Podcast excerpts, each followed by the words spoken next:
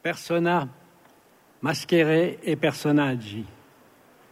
Da bambini ci distinguevamo dalle persone grandi, le grandi persone, con questa espressione che oggi non si sente più, chiamavamo allora indifferentemente tutti gli adulti, anche se la tipica persona grande, ai nostri occhi di bambini della piccola o media borghesia, era di preferenza un uomo sulla trentina con una buona posizione.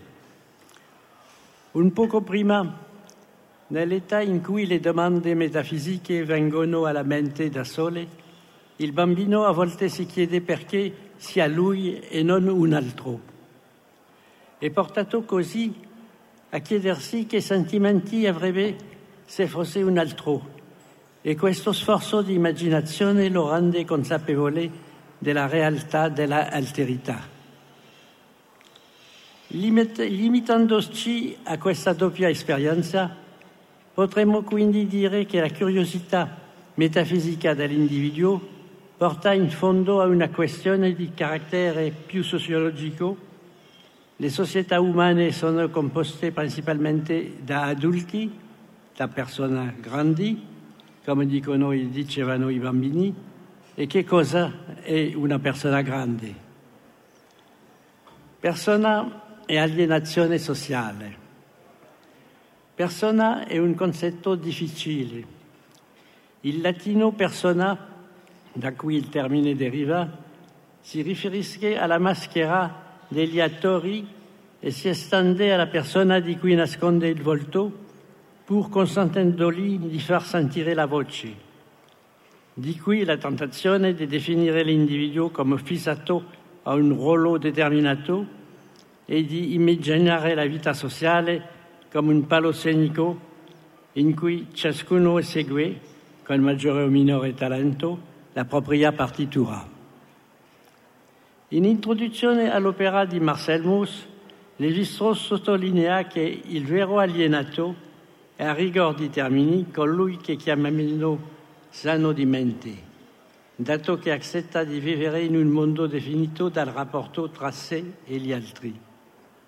Si potrebbe pensare che la vita sociale si svolga, salvo poche sessioni, tra persone sempre preoccupate di recitare finalmente il ruolo loro assegnato. L'alienazione così messa in scena sarebbe costitutiva della società.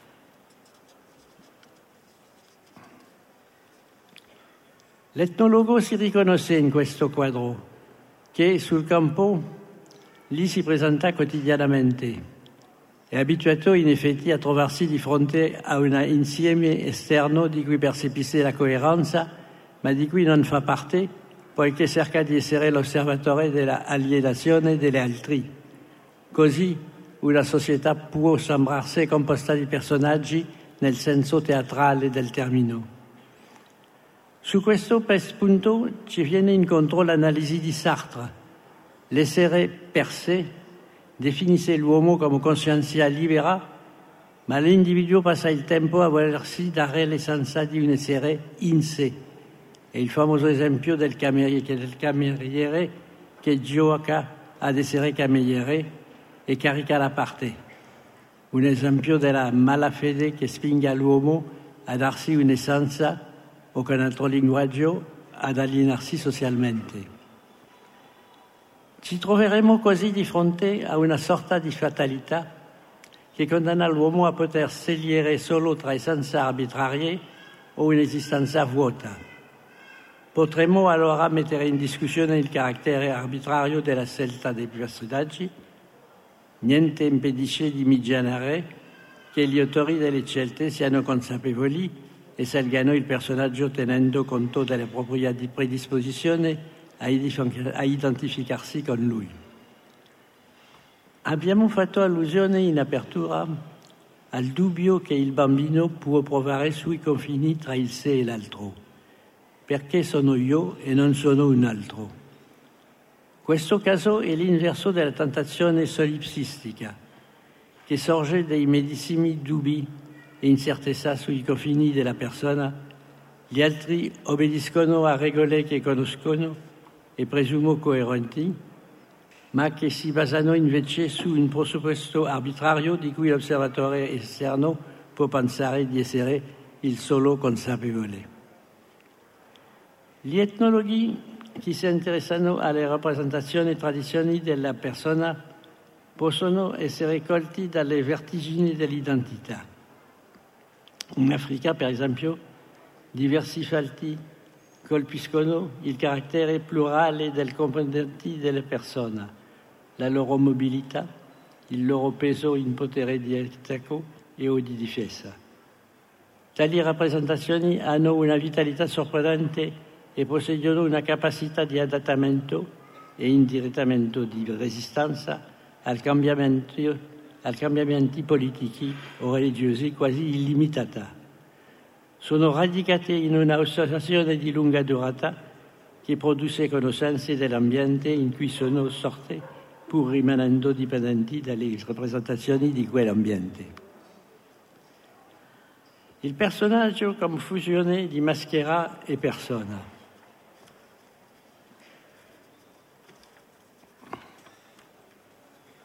In Africa la maschera non è pensata per nascondere l'identità, esiste indipendentemente dalla persona che la indossa. A volte questa è solo il motore della maschera e quando le presta la voce, trasformata in irriconoscibile, esprime unicamente il messaggio della maschera, che è l'incarnazione di un antenato o di un genio, senza rapporto alcuno con colui che la indossa se non la scelta di cui è stato oggetto. Nessuno lo identifica, anche se tutti lo conoscono, perché di solito gioca con la maschera solo un ruolo strumentale. Gli dei in Africa possono manifestarsi in due modi. La maschera è uno di questi ed è associato o meno con l'altro modo che è la possessione. Quando un dio cade su un individuo, si sostituisce per un momento alla sua persona e si esprime attraverso la sua bocca. Può accadere anche che il Dio faccia conoscere un desiderio particolare al suo detentore ufficiale. Così in zona Mina nel sud Togo ho visto più volte una giovane appena sposata e stabilita a Lomé essere chiamata da un vodù, cioè dal capo del linaggio in carica, a prendersi cura di lui obbedendo all'istante. Le donne, a quanto pare, riescono oggi a negoziare la durata di tale servizio, ma non ne rifiutano il principio. Si comprende che alcuni capi di linaggio intendano sfruttare questa possibilità per consolidare la loro base al villaggio. Va detto che nel complesso la maschera fornisce un esempio dei rapporti tra concessioni della persona e funzionamento sociale. Oggi, nella società occidentali, la maschera in senso stretto non esiste più. Sono i volti a cambiare, esprimendo approvazione o dissenso, gioia o dolore, il volto può irrigidirsi, indurirsi o trattenere le lacrime. Ma si apprezza che qualcuno parli a viso aperto. È difficile, difficile immaginare la inquietudine, le preoccupazioni e le reazioni di una faccia chiusa. È degno di nota che i capi di Stato sentano ancora oggi il bisogno di incontrarsi a tu per tu, faccia a faccia, come per verificare le loro serietà o sincerità. Di fronte ai giornalisti adottano però un atteggiamento convenzionale per commentare i risultati dell'incontro e le loro conversazioni. I giornalisti da parte loro riferiscono quanto hanno ascoltato, ma anche quanto l'atteggiamento dei, dei politici suggerisce e forniscono la propria interpretazione alla maniera di sacerdoti del vodù togolese, indulgendo sulle esegesi delle parole e sul tono generale delle dichiarazioni. A quanto pare i responsabili, a quanto pare i responsabili a diverso titolo dell'ordine sociopolitico imparano ovunque a padroneggiare il proprio linguaggio e i propri messaggi per tema di apparire responsabili di un possibile disordine. Cosa si insegnano questa, queste osservazioni? Primo, in primo luogo che le concessioni della persona, lunghi dell'essere una curiosità etnologica, sono operati anche nel nostro contesto. Secondo, quindi, che la maschera intesa come oggetto aspetti molto vari e funzioni diverse, ma come potenziale atteggiamento della persona è una realtà universale. Terzo, ne possiamo infine concludere che l'oggetto antropologico su cui concentrare la nostra attenzione è la persona mascherata, in altri termini il personaggio. Personaggio si può definire come la fusione di maschera e persone. Il personaggio si manifesta sulla scena o nella vita. È l'eroe di una fiction, romanzo, dramma o film, che lo ha reso famoso. Donna o uomo che sia, la sua personalità busca lo schermo. Sulla sua silhouette amabile e discreta si profilano paesi e paesaggi ci sono luoghi a cui spontaneamente associamo il suo nome, posti che ha segnato con la sua presenza. Oggi viviamo in un mondo in cui il personaggio creato e il suo creatore possono essere considerati entrambi indifferentemente dei personaggi. I canali di informazione permanente ce ne danno notizie di tanto in tanto ci cumula le due funzioni, si presenta allo stesso tempo come personaggio e come creatore di personaggi. Nel cinema fanno esempio tradizionalmente Charlie Chaplin, insindibile da Charlo, o Jacques Tati, insindibile da Monsieur Hulot. Diversi attori professionisti sono stati così conquistati dalla stile dei personaggi interpretati da assumersi la responsabilità di diventare sceneggiatori e registi, pur senza rinunciare a ingranare il ruolo del personaggio a cui si identificano. Penso a qualcuno come Clint Eastwood, che recita solo in film di cui è lui stesso autore adesso. Pluralità della persona. Paul Ricoeur, Il tempo e racconto, mostra che l'azione può essere raccontata solo perché è già articolata in segni, regole, norme. La letteratura sarebbe del tutto incomprensibile, scrive, se non configurasse quanto nell'azione umana è già figurata. Ci sarebbe dunque negli esseri umani una predisposizione naturale a incarnare dei personaggi e non dovremmo stupirci di vivere la nostra vita come un racconto. Il racconto può variare a seconda delle circostanze e le condizioni per lo sviluppo di un personaggio sono diverse. Tuttavia, si può preoccupare che nel mondo attuale compaiono figure che si danno l'aspetto della maschera e sembrano inaccessibili a qualcun tipo di dialogo.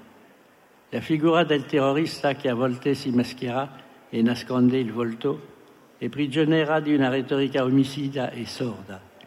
In generale ci si può preoccupare quando la voce dei politici diventa più meccanica e ripetitiva, sorda cioè a qualcuna argomentazione. Il concetto di persona è tema che richiede considerazioni diverse, ma tutte si riferiscono in ultima istanza alla possibilità di un equilibrio tra le diverse componenti della personalità. Questa, questo equilibrio va assolutamente ricercato. La globalizzazione sta suscitando preoccupazioni di vario genere. Alcuni denunciano una deriva dei comportamenti umani capaci di accelerare il lavoro dei fattori distruttivi del pianeta. Non si può certo rimproverare a chi guarda al futuro dell'umanità di denunziare comportamenti irresponsabili che portano ad esempio alla sovrappopolazione della terra, al calo della qualità dell'aria o in altro registro alla crescente diseguaglianza nei redditi e nelle conoscenze. ma non è detto che la semplicità denunzia delle minacce che pesano effettivamente sul nostro pianeta non fornisca il ruolo fin troppo facile di personaggi denunzianti a chi, al riparo della maschera, gode del conforto intellettuale della critica radicale. Interroghiamoci in conclusione sul carattere plurale della nozione di persona, carattere che si può trovare tanto nei sistemi di rappresentazioni africani quanto nell'analisi degli epigoni di Freud. In Africa le istanze della personalità sono sempre almeno due.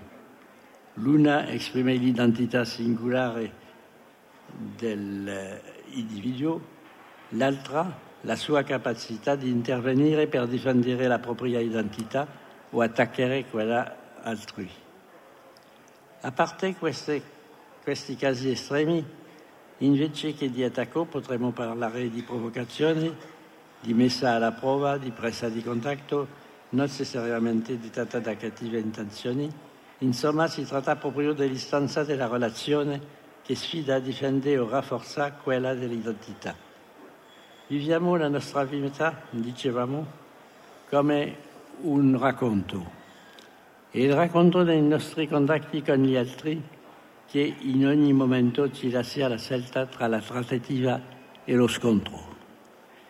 Riconsiderare oggi le componenti della persona, ricordarci la necessità di non cedere al pericoloso conforto che la qualità di personaggio rappresenta, ricordarsi del continuo bisogno di, spostamento significa mantenere lo sguardo fisso sugli altri, non per spiarli, ma per essere pronti a cambiare rotta e continuare a vivere il cambiamento.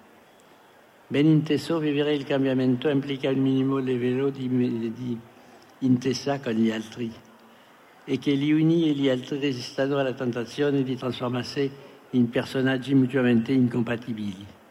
Si può trattare di un pio desiderio, ma può essere utile ricordar, ricordarlo quando si parla di avvenire dell'umanità. Gli esseri umani sono tutti implicati, ciascuno è coinvolto. Grazie.